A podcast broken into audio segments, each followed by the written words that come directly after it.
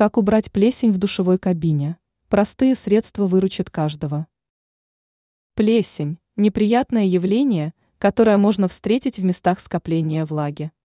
Одним из таких мест является душевая кабина. Конечно, если не бороться с плесенью, то в дальнейшем можно получить проблемы со здоровьем. Убрать неприятное явление можно с помощью некоторых средств, которые имеются практически в каждом доме.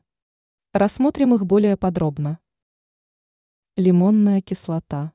Она способна убрать не только налет, но и грибок на поверхностях. Для создания действенного раствора растворите в литре воды 150 граммов лимонной кислоты.